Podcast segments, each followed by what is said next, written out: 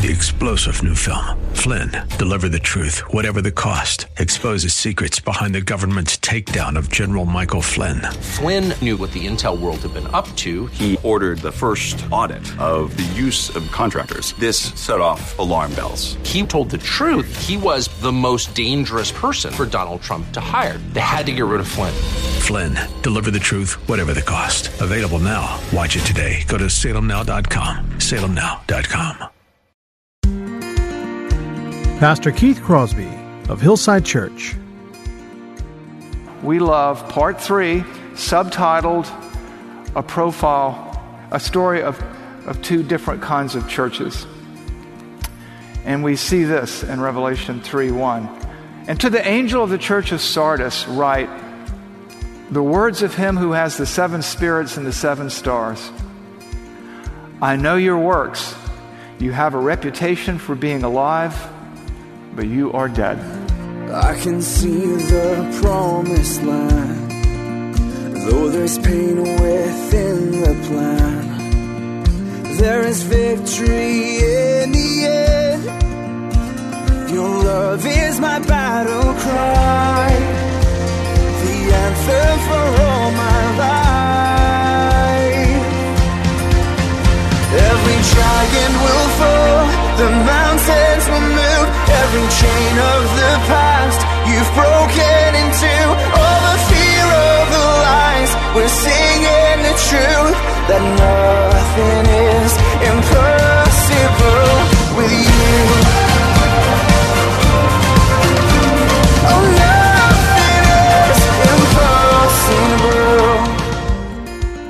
Hello and welcome to today's edition of the Grace to Live radio broadcast with Keith Crosby, Senior Pastor of Hillside Church in San Jose, California. We are so delighted that you've chosen to spend time with us today on the program. And as always, we would encourage you to follow along in your Bibles if you can. On today's program, Pastor Keith continues with the Future Grace series, an in depth study of the book of Revelation. So if you have your Bibles, please turn with us today to Revelation chapter 3.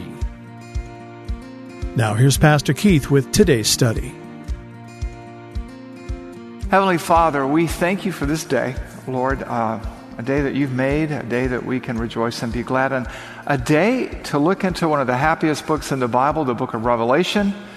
And in its own way, one of the simplest, if we just ask three questions, Father. What does the text say? What does the text mean? And what do we do? Uh, Father, help us, Lord, uh, to focus on the flow of the discourse, Lord, to not become distracted by shiny objects that may seem initially at least hard to understand, but help us to look into this word, your perfect law of liberty, and be changed by it. Not forgetting what we see, but letting it burn the images into our minds, our hearts, and our souls, and our witness. And we pray these things in Jesus' name. Amen. In 1924, John D. Rockefeller was looking for a church that he could get behind.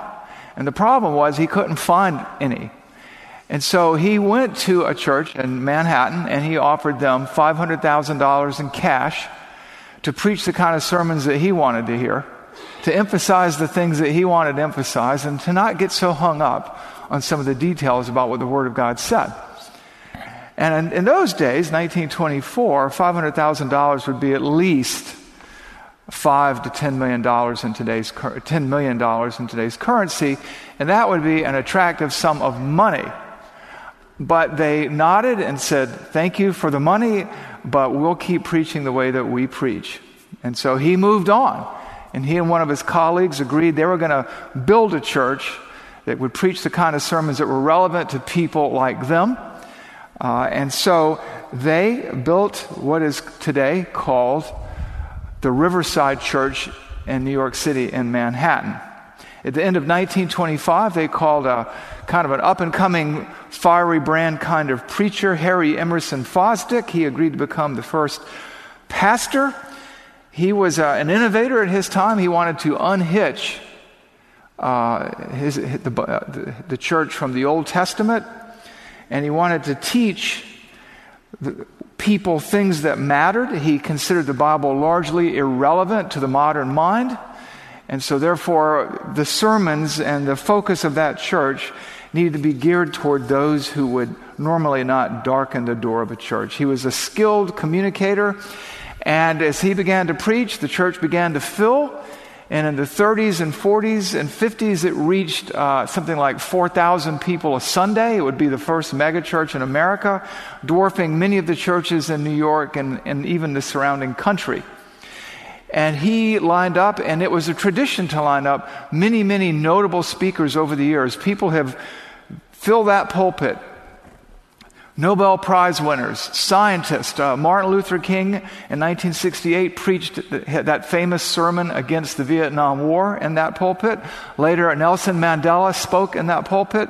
All kinds of people have spoken in that pulpit. Fast forward to 2009, and we see this uh, headline in the New York Times Pastor at Riverside Church ends stormy tenure with unexpected resignation. What happened? A new pastor had come. He had replaced a, a man who had been there for 35 years. And this new pastor was going to really, hopefully, guide the church deep into the 21st century, reaching people they had not reached before. Uh, he came from an African American church, and he hit the ground running. And in no time flat, there was a move to remove him. And they put terrible, terrible pressure on this man and he was forced out within his first 12 months of ministry or shortly thereafter. And the New York Times explains uh, what the cause was, what the problem was. What do you think the problem was? According to dissidents, the pastor went about bringing undesirable traditions into the church services. They said he called on worshipers to come forward and bear witness to their faith. And he preached at times what they considered a Riverside church heresy that Jesus and Jesus only was the way to salvation. According to one uh, longtime attender at Riverside, his focus on personal salvation on the, on the individual was diametrically opposed to the tradition of Riverside. Here we believe you achieve salvation by doing social justice out in the world. In some ways, it was a church ahead of its time, again, I, I, suppose. Fast forward five years after an extensive church, in 2014, they call yet another pastor. And the new senior minister in the announcement, uh, their announcement for her reads like this We really see her as a rising star, someone who's going to engender real excitement at our church. Her biography indicated that she was the single mother of four young, uh, three young adults. Uh, she was uh, uh, an advocate of, uh, of uh, pro-choice movement. She raised eyebrows in 2016, writing an op-ed piece in the USA Today touting her uh, late-term abortion. And by 2019, she had resigned as well.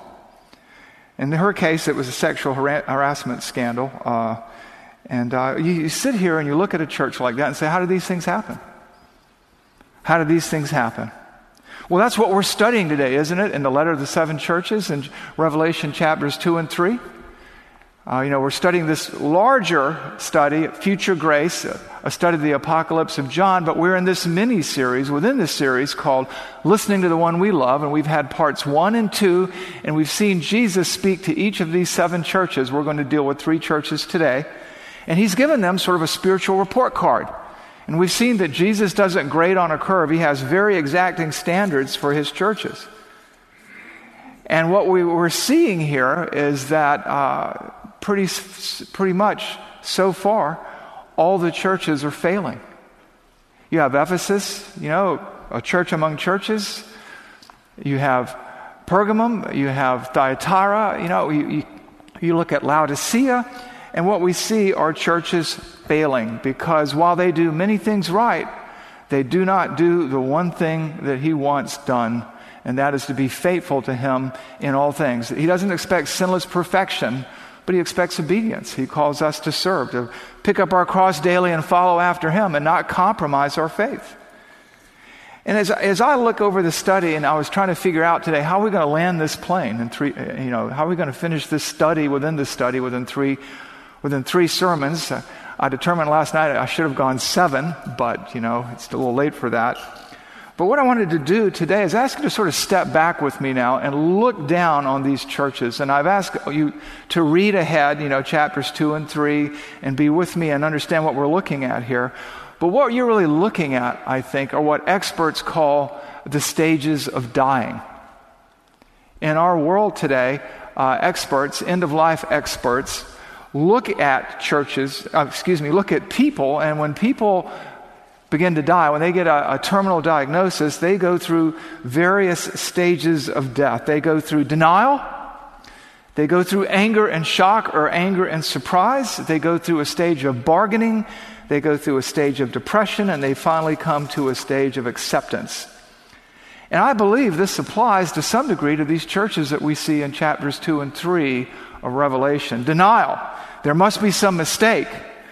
And there's an attempt to have an actual reality be replaced by a preferred reality. There's this denial of, of, the problem. That's Ephesus. We talked about this two weeks ago.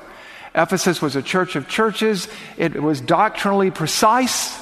It had the dream team of pastors. It had Paul, Timothy, Apollos, and then John, the beloved apostle whom Jesus loved. And yet, Jesus said, But I have this one thing against you You've lost your first love. You don't do the things you did in the beginning. You've lost steam. You've lost your passion. Repent, or I will snuff out your lampstand. He gives them a failing grade. Then you come to uh, anger and shock. Well, that's Pergamum. Uh, anger and shock is usually that you're struck by the perceived unfairness of a situation. Sometimes uh, patients shoot the messenger, they attack the doctor who gives them the uh, diagnosis. And that's what's going on in Pergamum. They have this failed inspection. They're called to repentance. And here's a church that preaches the gospel. Here's a church that suffers persecution, and yet they get a failing grade. Why is that? You remember? Because they did not preach a pure gospel. They had sought to compromise the message, to adapt it to the people, not to adapt the people to God, so to speak. And so they have this shock that they're going to be snuffed out too if they don't repent, that they get this failing grade. You know, they have the teaching of Balaam, the teaching of the Nicolaitans. They have sought to be accommodating to the things that they should not accommodate. And I would submit to you, they were in shock when they heard that pronouncement, when they read this letter from Jesus. Now, sometimes these things move us to action, sometimes they don't. Bargaining, we see that in Thyatira. Bargaining is trying to cut a deal you can live with. But when, you, when, you, when you're dying, you, don't, you can't make deals. You, there's no deal to make. When you are given a diagnosis, you need to respond to that diagnosis. Sometimes it's the difference between life and death, and sometimes you can turn it around. But Thyatira was attempting to tolerate a scripturally unqualified teacher, a self proclaimed prophetess, who was teaching things that led people to be spiritually adulterous, maybe even physically adulterous, physically immoral, spiritually immoral. And they were trying to serve two masters. They were trying to say, yeah, we, we too suffer and we too still preach the gospel, but this, this prophet is here. We, we, we're trying to accommodate her. We want to be all things to all people, perhaps. And God doesn't cut deals. He doesn't tolerate sin. He doesn't grade on a curve, and he doesn't believe in spiritual grade inflation. And so he fails them and says, He who has an ear to hear, let him hear. You know, we talked about it. He says some pretty, pretty, pretty rough stuff to these churches. And some people say, well, where's the grace? The grace is he didn't eradicate them then and there. The grace says that He time and time again calls them to repentance. He reaches out to them time and time again. He begs them to return to Him. He tells them it doesn't have to be this way.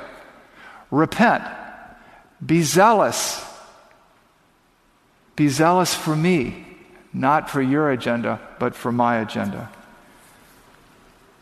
The next stage is represented, I believe, by Laodicea depression lethargy. the spiritual, I can't get out of bed in the morning, the unresponsiveness. The zeal is strangled by the climate around you. That's Laodicea. They were neither hot nor cold. They weren't doing much of anything. They had uh, become, a, if you will, a holy huddle. They had an aimless existence. And Jesus, as we read, said, You know what? I know your works. You're neither hot nor cold. Oh, that you would be hot or cold. But because you're not, I'm going to spit you out of my mouth unless you repent. I'm going to vomit you out. You're not going to have anything to do with me because you don't listen to me, because you don't listen to the one that you love. And he says, He who has an ear to hear, let him hear. He tells them, Those I love, I rebuke and I discipline. So be zealous and repent. He again calls them to repentance, calls them to return to Him like the prodigal returned to the Father. And what we see in these really harsh pronunciations, these pronouncements, these condemnations, is grace abounding, grace upon grace, mercy upon mercy, because He begs them to return. The final stage is acceptance. It's the embrace of death. That's Sardis. And we're going to talk about Sardis in a minute. It had a reputation for action, it had a reputation for being alive, but Jesus says you're dead. It looks alive, but looks can be deceiving. It's a dead man walking, it's a dead church walking. We'll see that in Sardis. You see that in Riverside Church. Dead on arrival, still dead today. Now, God has a call on every church and every Christian. And it's this, and this is what you see here in these texts. He says, Follow me, serve me.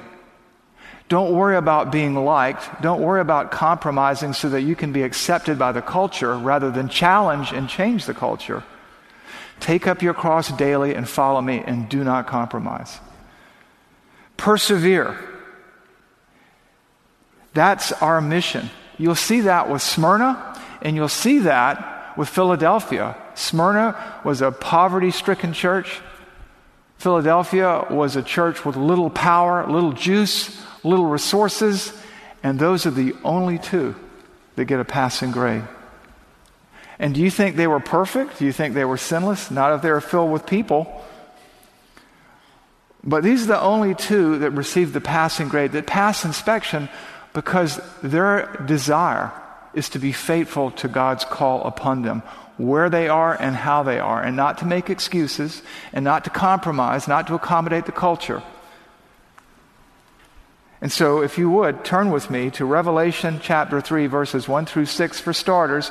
We're going to take these churches out of sequence by spiritual condition. That's what we've been doing through this study within this study. This is Listening to the One We Love, part 3, subtitled a profile, a story of, of two different kinds of churches. And we see this in Revelation 3 1. And to the angel of the church of Sardis, write the words of him who has the seven spirits and the seven stars. I know your works. You have a reputation for being alive, but you are dead. It's a visible church with some kind of reputation. All these were, and maybe still are, maybe with the exception of Sardis, Christian churches. These churches are all in the 30 to 40 year old category. Most of them were probably planted out of Ephesus through the ministry of the Apostle Paul. But in God's sight, this is a lifeless church. It's a church that is no longer a church. But he pleads with them. Look at verse 2 Wake up and strengthen what remains and is about to die. For I have found your works, I have not found your works complete in the sight of God. That wake up there, if you go to Isaiah and other Old Testament prophetic passages, awaken, O sleeper, usually is God speaking to an apostate, a spiritually dead, an outward Israel that is not an inward Israel. People who are outwardly Jews but inwardly are not Jews. Circumcision of the flesh but not the circumcision of the heart. Here is a group of Christians that are outwardly Christian but are not. It doesn't mean there aren't a few Christians among them, but he says, Wake up He says, Listen to me. He says, Remember what you have received. That's the gospel, that's the commission, and heard. Keep it and repent. This gets back to the theme that we saw in chapter 1. Blessed is the one who reads what's in this book of prophecy and hears it and keeps it because the time is near.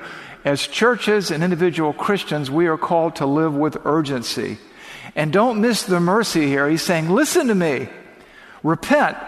This is a gracious call to return to Him, a call that will likely fall on deaf ears. Some churches, you know, all churches don't get this way overnight. It takes a while to get to this place. You have to go through all the stages of dying. And then he gives them consequences. If you will not wake up, I will come like a thief, and you will not know what at what hour I will come against you. This is the harshest threat that you see. Because let me explain to you some ancient Near Eastern and Greco Roman background here. Coming like a thief, and a lot of times some translations talk about coming like a thief in the night, is a, is a picture of one of the most violent types of attacks a, a human being could experience in that era. You, you know, in those days, you had th- th- uh, thefts of opportunity. You know, you leave something out and somebody takes it. A thief in the night is going to come to your house and attack you and take what is yours. It would be like a home invasion. It's a precise operation. It's, it's the worst kind of violent crime. And he is saying, You don't know when I'm going to come. I'm going to come for you if you don't do something about this. You belong to me. I raised you up to do this and I'm going to snuff you out. You don't know. It'll be like a thief in the night. And, you know, uh, uh, the thief who came in the night in that era, you know, the, the guys who were crucified on each side of Jesus, uh, crucifixion was reserved for the most violent types of criminals. It said of Barabbas, Barabbas was a robber. You know, he's telling them in the most graphic way that they could understand you have betrayed me, you have been unfaithful to me. Uh, you know, you have, you have compromised in every way imaginable, and you need to, before, what is still alive needs to do something because I'm going to come for you. And then in verse 4, he acknowledges that he's not going to destroy the righteous with the wicked. You have still a few names in Sardis, people who have not soiled their garments. They will walk with me in white, for because they are worthy. And then he reminds them the one who conquers, the one who overcomes, the one who is faithful will be clothed thus in white garments, and I will never blot out his name out of the book of life. I will confess his name before my Father and before his angels. And that speaks to the end of the age. And he says, He who has an ear, let him hear what the Spirit says to the churches. Once again, he says, Listen to me. You, you, you call yourself by my name. The church is the bride of Christ. You've taken my name, but you've been unfaithful. You lack in fidelity. You are in this condition dead to me. Be alive to me. It's grace upon grace. Here's a dead church. What makes a dead church? What is the hallmark of a dead church? Failure to obey God, failure to heed the call of Christ, failure to fulfill the calling with which you've been called failure to honor, keep, and obey God's word, failure to listen. We speak to God in prayer, He speaks back to us through His word. And He says, Remember then uh, what you have received and heard. Listen to me, keep it, and repent.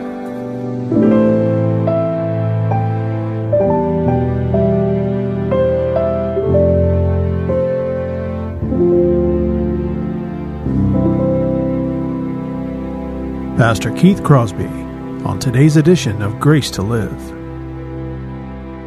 We are so blessed that you've chosen to spend time with us today studying God's Word. And if you'd like more information on Pastor Keith or Hillside Church, here's how you can connect with us.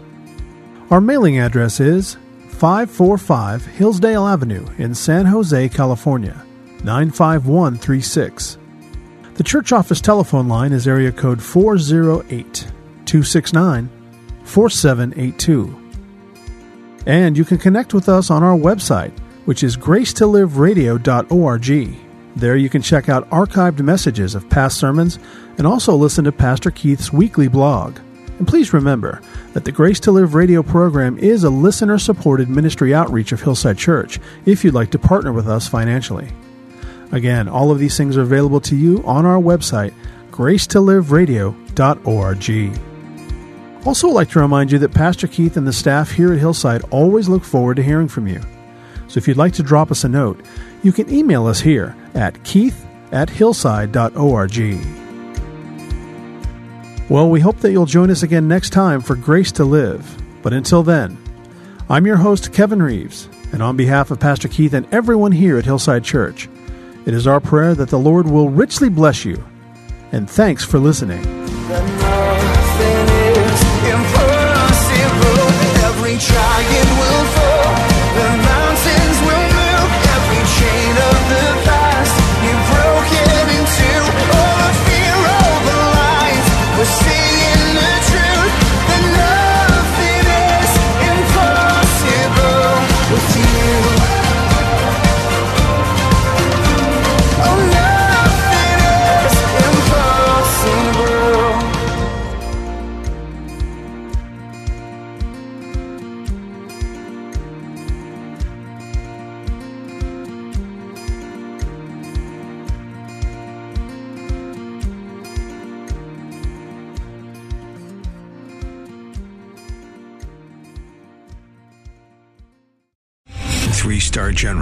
J. Flynn, head of the Pentagon Intelligence Agency, knew all the government's dirty secrets. He was one of the most respected generals in the military. Flynn knew what the intel world had been up to, he understood its funding. He ordered the first audit of the use of contractors. This set off alarm bells.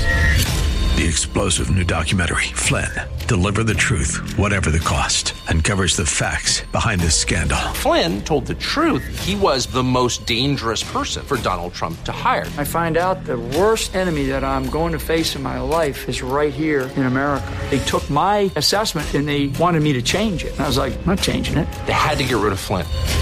With in depth interviews, archival footage, and never before seen personal records of the man behind the headlines. I just felt like I was drowning. Flynn, deliver the truth, whatever the cost. Available now. Watch it today. Go to salemnow.com. Salemnow.com.